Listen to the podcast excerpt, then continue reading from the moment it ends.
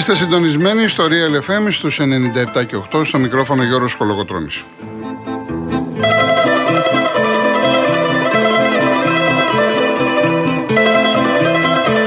Τηλέφωνο επικοινωνίας 211-200-8200. Επαναλαμβάνω, 211-200-8200. Η κυρία Φράνσης Παράσκηνη σήμερα στο τηλεφωνικό κέντρο. Στη ρύθμιση του ήχου, ο κύριος Γιώργος Νταβαρίνος.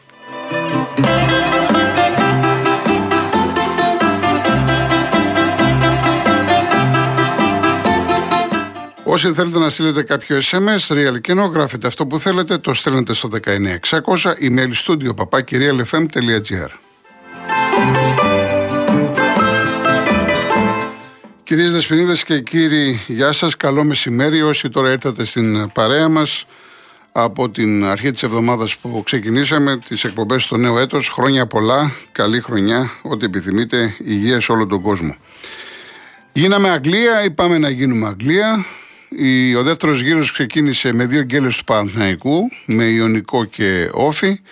Είδαμε ένα νέο ενδιαφέρον στο πρωτάθλημα. Ο Ολυμπιακός πήγε στα Γιάννα, το 0-2 έγινε 2-2, πήγε να το χάσει και χθες ήρθε η σειρά της ΣΑΚ, η οποία ήταν κάκη. Έχασε λοιπόν από τον Πας ε, με 2-1. Περίμενε την Κυριακή το Παναθηναϊκό στους 4 με στόχο να πάει τη διαφορά στον 1. Τώρα αυτή τη στιγμή η διαφορά είναι στους 7. Αν ο Παναθηναϊκός κερδίσει πάει στους 10, ενώ κοιτάει και πίσω του γιατί ο Ολυμπιακός εκεί που ήταν μακριά ξαφνικά είναι μια ανάσα από την ΑΕΚ στους 3 πόντους.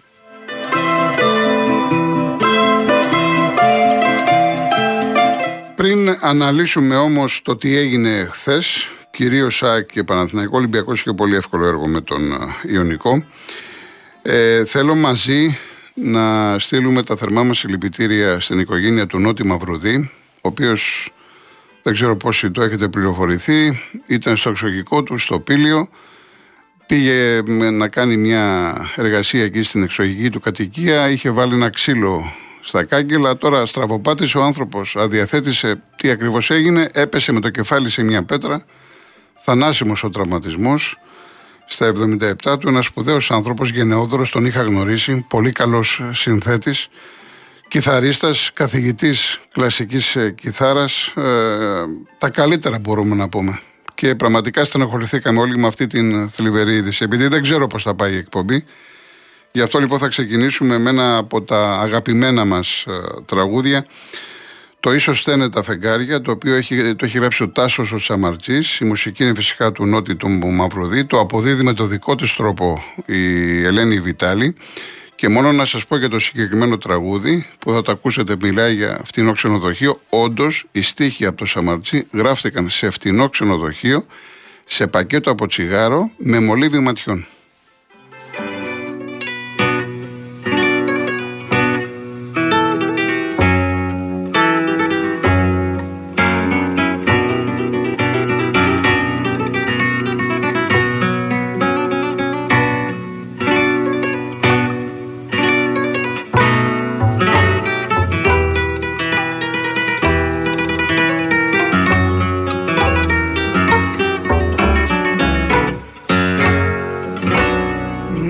Στο φτηνό ξενοδοχείο και στα σετόνια των πολλών. Με σε καθρέφτες δίχως μνήμη θα ξεκινήσουμε λοιπόν. Γλιστρούν τα όνειρα στον ύπνο όπως τα τρένα στο σταθμό. Και στην ανάσα σου γυρεύω κάποιο αρχαίο σκηνικό και στην ανάσα σου γυρεύω κάποιο αρχαίο σκηνικό. Ίσως φταίνε τα φεγγάρια που με τόσο μοναχή. Νιώθω πως γερνώ τα βράδια και χρωστάω στη ζωή. Ίσως φταίνε τα φεγγάρια και πολύ με λένε τρελή. ψάχνω στα σκοτάδια Μήπως κάτι και συμβεί. Ίσως φαίνε τα φεγγάρια Ίσως πάλι θες κι εσύ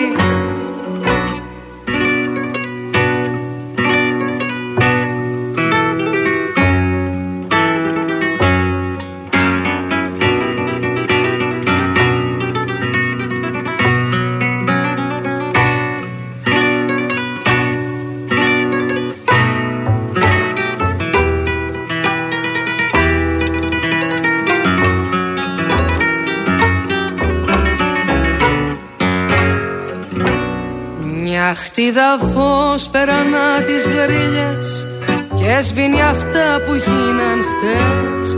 Πως μπλέκουν λέω οι ιστορίες Και των ανθρώπων οι τροχές μες στο φτηνό ξενοδοχείο Και στα σεντόνια των πολλών. Με σε καθρέφτες δίχως μνήμη Θα τελειώσουμε λοιπόν Με σε καθρέφτες δίχως μνήμη Θα τελειώσουμε λοιπόν. Ίσως φταίνε τα φεγγάρια που με τόσο μοναχή. Νιώθω πως γερνώ τα βράδια και χρωστάω στη ζωή. Ίσως φταίνε τα φεγγάρια και πολλοί με λένε τρελή Πόλο ψάχνω στα σκοτάδια μήπως κάτι και συμβεί Ίσως φταίνε τα φεγγάρια Ίσως πάλι φταίς κι εσύ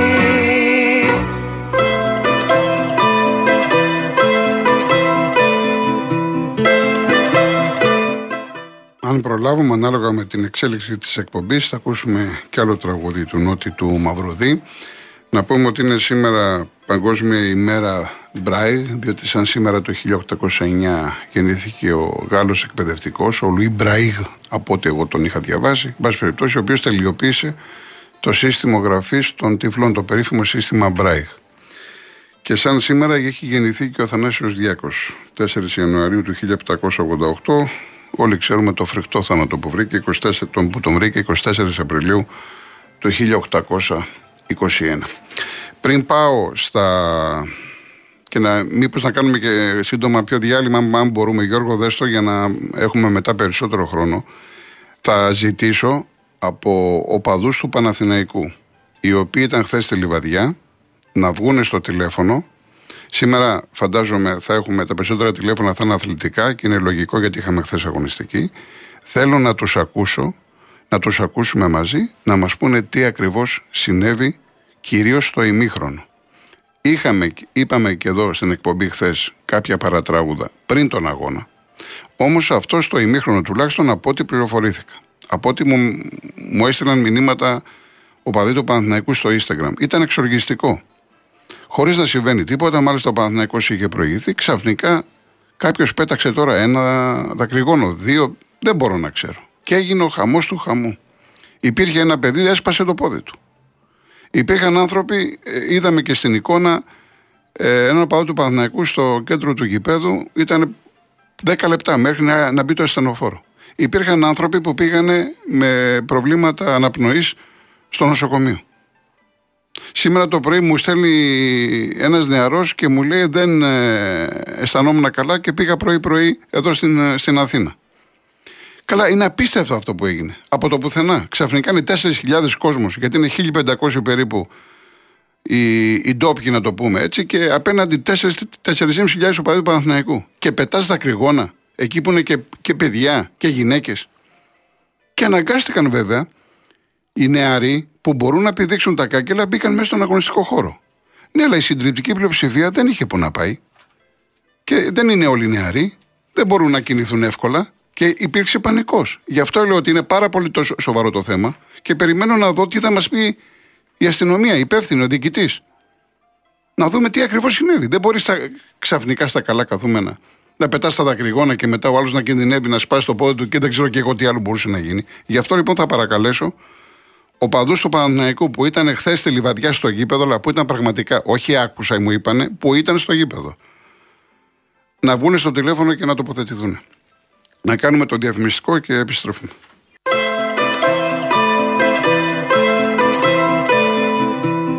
Λοιπόν, ξεκινώ με, το, με την ΑΕΚ, επειδή είναι και η έκπληξη της ε, ημέρας, ε, ούτε εγώ το περίμενα, για να είμαι ξεκάθαρος, διότι η ΑΕΚ ε, ήταν σε πάρα πολύ καλή κατάσταση.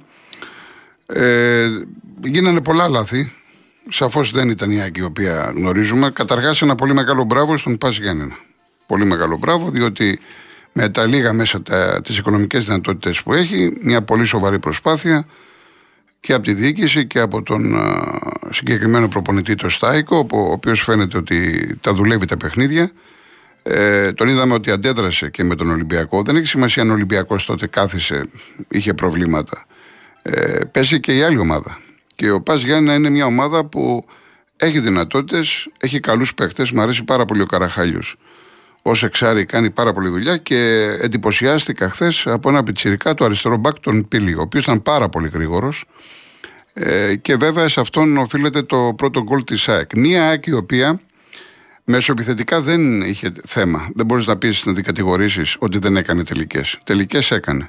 Μάλιστα στο 1-0 υπάρχουν τρεις κλασικές ευκαιρίες με Αραούχο, με Σιντιμπέ, με Λιβάη Γκαρσία. Δηλαδή θα μπορούσε να κάνει το 1-1 και μετά να βλέπαμε ένα διαφορετικό παιχνίδι. Το πρόβλημα της ΑΕΚ ήταν ε, μεσοαμυντικά, η αμυντική λειτουργία και εδώ κατά τη γνώμη μου, χωρίς να θέλω να πω τίποτα περισσότερο, έτσι να μην παρεξηγηθώ, όλα ξεκίνησαν από το λάθος διάβασμα του Αλμέιδα. Ξέρεις πάρα πολύ καλά ότι έχεις ντέρμπι την Κυριακή με τον Παναθηναϊκό. Αλλά απ' την άλλη, πριν τον Παναθηναϊκό, υπάρχει ένα εκτός έδρας παιχνίδι με τον Πάση Γιάννηνα που ο Ολυμπιακός εκεί την πάτησε. Εσύ πρέπει να είσαι υποψιασμένος. Δεν μπορείς λοιπόν να πας να δοκιμάσεις σε έναν εκτός έδρας αγώνα χωρίς κόσμο. Άρα αυτό σημαίνει ότι είναι επικίνδυνο για πολλούς λόγους. Επικίνδυνο αγωνιστικά μιλάω. Να βάλεις το Βίντα, ο οποίος έχει να παίξει δύο μήνες εσύ λες ότι εντεκάδα που κερδίζει δεν αλλάζει. Ο Μίτογλου με το Μουκουντή είχαν δέσει. Η ΑΕΚ δεν είχε πρόβλημα. Βάζεις το Βίντα και ποιο είναι το λάθος το, του Αλμέιδα. Είναι ότι η δεξιά πλευρά αλλάζει όλη. Ναι, μεν αναγκαστικά ο Ρότα ήταν αδιάθετος, μπήκε ο Σιντιμπέ και βάζεις και τον Παύλο Φερνάντες που έχει να παίξει επίσης ένα μισή μήνα ποδόσφαιρο. Άρα δεν υπήρχε δεξιά πλευρά. Από εκεί έκανε πάρτι ο Πιτσερικά ο Πίλιο και έγινε το 1-0. Όπως το δεύτερο γκολ που έφαγε η ΑΕΚ, σαφώς μιλάμε για τον Βίντα αγνώριστος. Ε, ο Βίντα συνήθως την, την μπάλα σε τέτοιες περιπτώσεις την καταπίνει, αγνώριστος και έχει και ένα σημαντικό μερίδιο ευθύνης, νομίζω ότι και ο τερματοφύλακας της ΑΕΚ.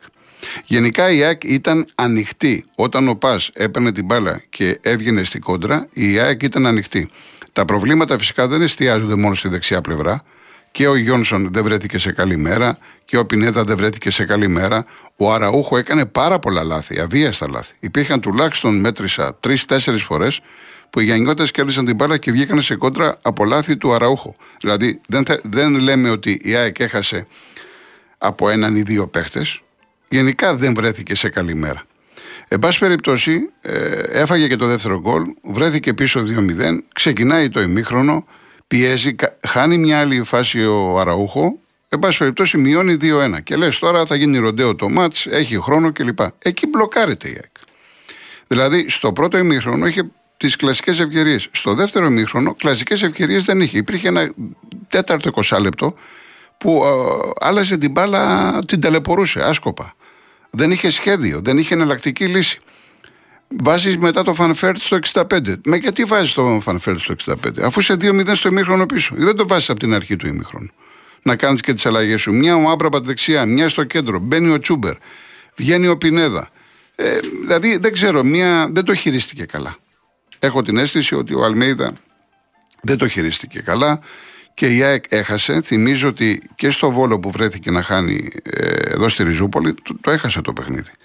Δηλαδή πρέπει σαν προπονητής και σαν ομάδα να είσαι έτοιμος ε, για πολλά που μπορούν να συμβούν σε έναν αγώνα. Θα προηγηθώ, αλλά μπορεί να την πατήσω. Μπορεί να βρεθώ και πίσω στο σκορ και με ένα και με δύο τέρματα. Ποιο είναι το σχέδιο μου, πώς θα αντιδράσω. Η ΑΕΚ ε, εκτιμώ, έτσι εκτίμηση είναι αυτή, ότι το μυαλό της ήταν στον Παναθηναϊκό την Κυριακή. Και ξέρετε κάτι, όταν ο παίκτης βλέπει τον προπονητή ότι ναι, μεν ετοιμάζει την ομάδα, αλλά ταυτόχρονα σκέφτεται και τι θα γίνει την Κυριακή, επηρεάζεται. Δηλαδή, πέρασε ένα κλίμα στην ΑΕΚ ότι εντάξει, τα Γιάννη τα έχουμε καθαρίσει, τι θα γίνει με την στην Κυριακή με τον Παναθηναϊκό. Νομίζω ότι από εκεί ξεκίνησε. Δεν είχαν καθαρό μυαλό οι έξιδες. Από εκεί την πατήσανε και τώρα έχει γίνει super derby με την ψυχολογία σαφώς στο υπέρ του Παναθηναϊκού. Θα τα πούμε αύριο περισσότερα για το, για το ντέρμπι της ε, Κυριακής. Ε, κάτι άλλο το οποίο θέλω να πω. Όχι, αυτά. Α, μου έλειπε ο Σιμάνσκι. Ναι, βλέπω τις σημειώσεις μου. Εμένα μου έλειπε και ο Σιμάνσκι. είναι σε καλύτερη κατάσταση από τον uh, Γιώσον. Ο Σιμάνσκι είχε δηλωθεί, όσοι δεν γνωρίζουν, κάρτες. Ο Ρότα αυτή τη στιγμή, σαν αξία, ασφαλώς ο Σιντιμπέ είναι κλάσης καλύτερος, όμως τη συγκεκριμένη χρονική στιγμή και όσον αφορά τις απαιτήσεις του δεξιού οπισθοφύλακα, ο Ρότα είναι καλύτερος. Παίζει με περισσότερο ένταση από ότι ο Σιντιμπέ, ο οποίος είναι επιθετικός μπακ, ο οποίος ε, με την μπάλα στα πόδια αρέσει, αλλά από εκεί και πέρα στα αμυντικά του καθήκοντα δεν ήταν καθόλου καλός. Πάμε στον Παναθηναϊκό που για μένα ε, ήταν ο χειρότερος φετινός Παναθηναϊκός. Δεν μου άρεσε καθόλου. Θα μου πει κάποιος κέρδισε. Εντάξει, να ξεκινήσουμε από τα θετικά. Ότι ε, έρχεσαι από δύο γκέλες, πας στην ΑΕΚ. Και λες τώρα πρέπει να πάρω το, οπωσδήποτε το, το παιχνίδι. Λογικό, υπάρχει φοβερή πίεση. Μην κοιτάτε αν παίζεις με το λεβαδιακό. Δεν έχει σημασία με ποιον παίζει ο μεγάλος αντίπαλος μιας ομάδας που είναι στην κορυφή, μιας ομάδας που θέλει να κάνει πρωταθλητισμό μετά από πολλά χρόνια, και αυτό το τονίζω, είναι ο εαυτός της. Ο Παναθηναϊκός δεν ήταν καλά. Δεν είναι καλά γενικά. Και φάνηκε και από τις δηλώσεις του Γιωβάνοβιτς. Τον είδαμε ότι είναι προβληματισμένος. Η ομάδα δεν τραβάει. Δηλαδή στο πρώτο μισάωρο είχε τον απόλυτο έλεγχο ο Λεβαδιακός, ο οποίος ευνηδίασε για μένα τον Παναθηναϊκό, τον πίεσε. Οι Παναθηναϊκοί δεν μπορούσαν να σταυρώσουν παλιά. Μεγάλη απουσία του Πέρεθ, ο οποίος το έχω ξαναπεί, στο δημιουργικό κομμάτι, στο κομμάτι της οργάνωσης, κάνει τη διαφορά. Δεν μπορούσε κάποιος να πάρει την μπάλα. Ούτε ο, ούτε ο Τσέριν, ούτε ο, ο Κουρμπέλης. Και αναγκαζόταν λοιπόν ο Σέγκεφελτ με τον Μάγκλουσον να κάνουν βαθιές μπαλιές. Και μία από αυτές τις μπαλιές, ο Μάγκλουσον βρήκε αριστερά τον Σπόρα, μπήκε σε θέση σεντερφόρο Βέρμπιτς, να το γκολ, να το 0-1. Ο Παναθηναϊκός όταν πέτυχε αυτό το γκολ μετά που ε, ε, κάπως πήγε να ανοίξει το παιχνίδι, είχε ένα και μια φάση ακόμα, στο, μάλλον δύο φάσεις μέχρι το τέλος του μηχρόνου, είχαν του Παλάσιους και το δοκάρι του Σπόραρ. Εκεί που μπορούσε να γίνει 0-2 να έχει τελειώσει το μάτς. Στην επανάληψη ο Παναθηναϊκός προσπάθησε να διαχειριστεί αυτό το 0-1 επικίνδυνο. Είναι επικίνδυνο όταν είσαι με ένα γκολ να προσπαθείς να διαχειριστείς. Έκανε αλλαγές ο προποντή του Λεβαδιακού. Είδαμε μια ομάδα η οποία έτρεχε, κυκλοφορούσε την μπάλα. Υπήρχαν σε τρει-τέσσερι περιπτώσεις πάρα πολύ ωραία. Ξεδιπλώθηκε ο Λεβαδιακός, ο οποίος είχε πρόβλημα στην τελική προσπάθεια. Θα μπορούσε να κάνει το 1-1 εκεί στο λάθος του Χουάνκαρ που είναι ντεφορμέ, που εξουδετερώσε ο Μπρινιόλη το πλασέ του Βρακά από κοντά. Από εκεί και πέρα ο Παναναναϊκό είχε ένα σου του ε, Παλάσιος, ο οποίος προσπαθεί να βρει τον κόλ και αυτός δεν είναι σε καλή κατάσταση και έκανε το 2-0 ένα πάρα πολύ ωραίο γκολ σε εκτέλεση του Πούχατς, του Πολωνού. Εδώ έδειξε το παλικάρι ότι ξέρει και μπάλα. Πάρα πολύ ωραίο το γκολ, αλλά δεν μέτρησε μετά από χρήση του Βάρ γιατί είχε κάνει φάουλ ο Ιωαννίδης και ήταν φάουλ. Σωστά ακυρώθηκε.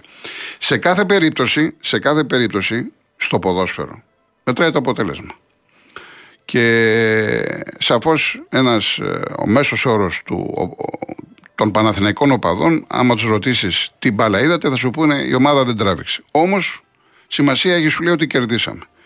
Και μάλιστα ήρθε και κουτί αυτή η Τατσάκ, η διαφορά ανέβηκε στους 7 πόντους. Ο Παναθηναϊκός κερδίζει πάρα πολύ σε ψυχολογία αυτή τη στιγμή. Θα πάει στη Βιλαδέλφια ακόμα και να χάσει, πάλι θα είναι συν 4. Είναι μεγάλη ιστορία για την ψυχολογία ενός ποδοσφαιριστή. Αλλά ο Παναθυνακό φυσικά δεν θα πάει για να χάσει. Ο Παναθυνακό θα πάει για να κερδίσει. Διότι άμα κερδίσει και ξανανεύει διαφορά στους 10, μετά λέμε άντε πιάστε τον. Γι' αυτό είναι πάρα πολύ κομβικό για το πρωτάθλημα, για την εξέλιξη του πρωταθλήματος, το παιχνίδι της Κυριακής με την ΑΕΚ στην ε, Φιλαδέλφια. Και ο Ολυμπιακός, ο οποίος ε, έπαιζε στην Νεάπολη, το καθάρισε από το πρώτο ημίχρονο. Γενικά ο Ολυμπιακός ε, βλέπουμε πολύ ωραία γκολ. Μ' άρεσε πάρα πολύ και το πρώτο η, που η κάθετη που βγάζει ο Χουάνκ, ο οποίος εντάξει, έχω πει ότι είναι παιχταράς. Το πώς ενήργησε ο Μπακαμπού, ωραίο γκολ και βέβαια το γκολ ποίημα του Φορτούνη. Εδώ για το Φορτούνη, θυμάστε ότι πριν καν φύγει ο Μαρτίνς, τι είχα πει; Σκεφτείτε να φύγει ο Μαρτίνς, ποιος θα έρθει, ήρθε ο Κορμπεράν και μετά από κάποιο διάστημα να ξαναπέξει ο Φορτούνης, να αρχίζει να σκοράρει και να φαίνεται η διαφορά μεταξύ του Φορτούνη και άλλων παιχτών του Ολυμπιακού και γενικά του ελληνικού πρωταθλήματος. Και να λοιπόν που φτάσαμε στο σημείο, ο Φορτούνης να βάζει γκολ, να μοιράζει assist και να φαίνεται η μεγάλη ποιότητα που έχει. Εδώ λοιπόν δεν πρέπει κάποια στιγμή ο κόσμος του Ολυμπιακού να πάρει απαντήσεις τι διάλογο συνέβη; Δηλαδή, ο Μαρτίνς ήθελε το κακό το δικό του και της ομάδας; Ήτανε τόσο πίσω ο Φορτούνης; Ήρθε ο Κορμπεράν, τι έγινε; Ακόμα και με το Μίτσελ που ήρθε, στην αρχή δεν έπαιζε ο Φορτούνης. Τι έγινε ξαφνικά; Δηλαδή, εδώ είναι, υπάρχουν ερωτήματα τα οποία έχει πολλοί κόσμος. Ο κόσμος του Ολυμπιακού στηρίζει το φορτούνι και φαίνεται και από, την, από τις εκπομπές, φαίνονται από τις αντιδράσεις, φαίνεται από τα μηνύματα, από τα social media. Τον αγαπάει ο κόσμος του Ολυμπιακού. Και γι' αυτό και ο Φορτούνη δεν ήθελε να φύγει και σου λέει ότι θα ανανεώσω το συμβόλαιό μου, θα ρίξω ε, νερό στο κρασί μου, θέλω να παίξω να αποδείξω. Και αυτή τη στιγμή ο Φορτούνη αποδεικνύει. Ο Ολυμπιακός στο πρώτο ημίχρονο χαιρόσουν να τον βλέπεις. Με Χουάνγκ, με Χάμες, με Φορτούνη. Μην περιμένετε άμυνα από αυτούς. Ο Χάμες, παρατηρήστε τον με την μπάλα στα πόδια. Είναι έργο τέχνης. Όταν ο Χάμες δεν έχει την μπάλα στα πόδια και γυρίζει, καμπουριάζει, σαν παλέμαχος είναι. Μην περιμένετε το Χάμες να βοηθήσει στην άμυνα κλπ. Δεν είναι ο Χουάνκ, θα τρέξει. Εντάξει. Από εκεί και πέρα ο Ολυμπιακός ξέρουμε ότι έχει τα αμυντικά του θέματα, όμως σιγά σιγά ρολάρει. Η ομάδα κερδίζει. Η ομάδα κερδίζει και σε ψυχολογία. Θα πάει τώρα στο Βόλο, θα είναι και 15.000 Ολυμπιακοί. Λογικό είναι. είναι. Είναι το σούπερ φαβορή να κερδίσει και θα έχει το μυαλό του στο ντέρμπι με τον ε, ανάμεσα στην και στον Παναθηναϊκό.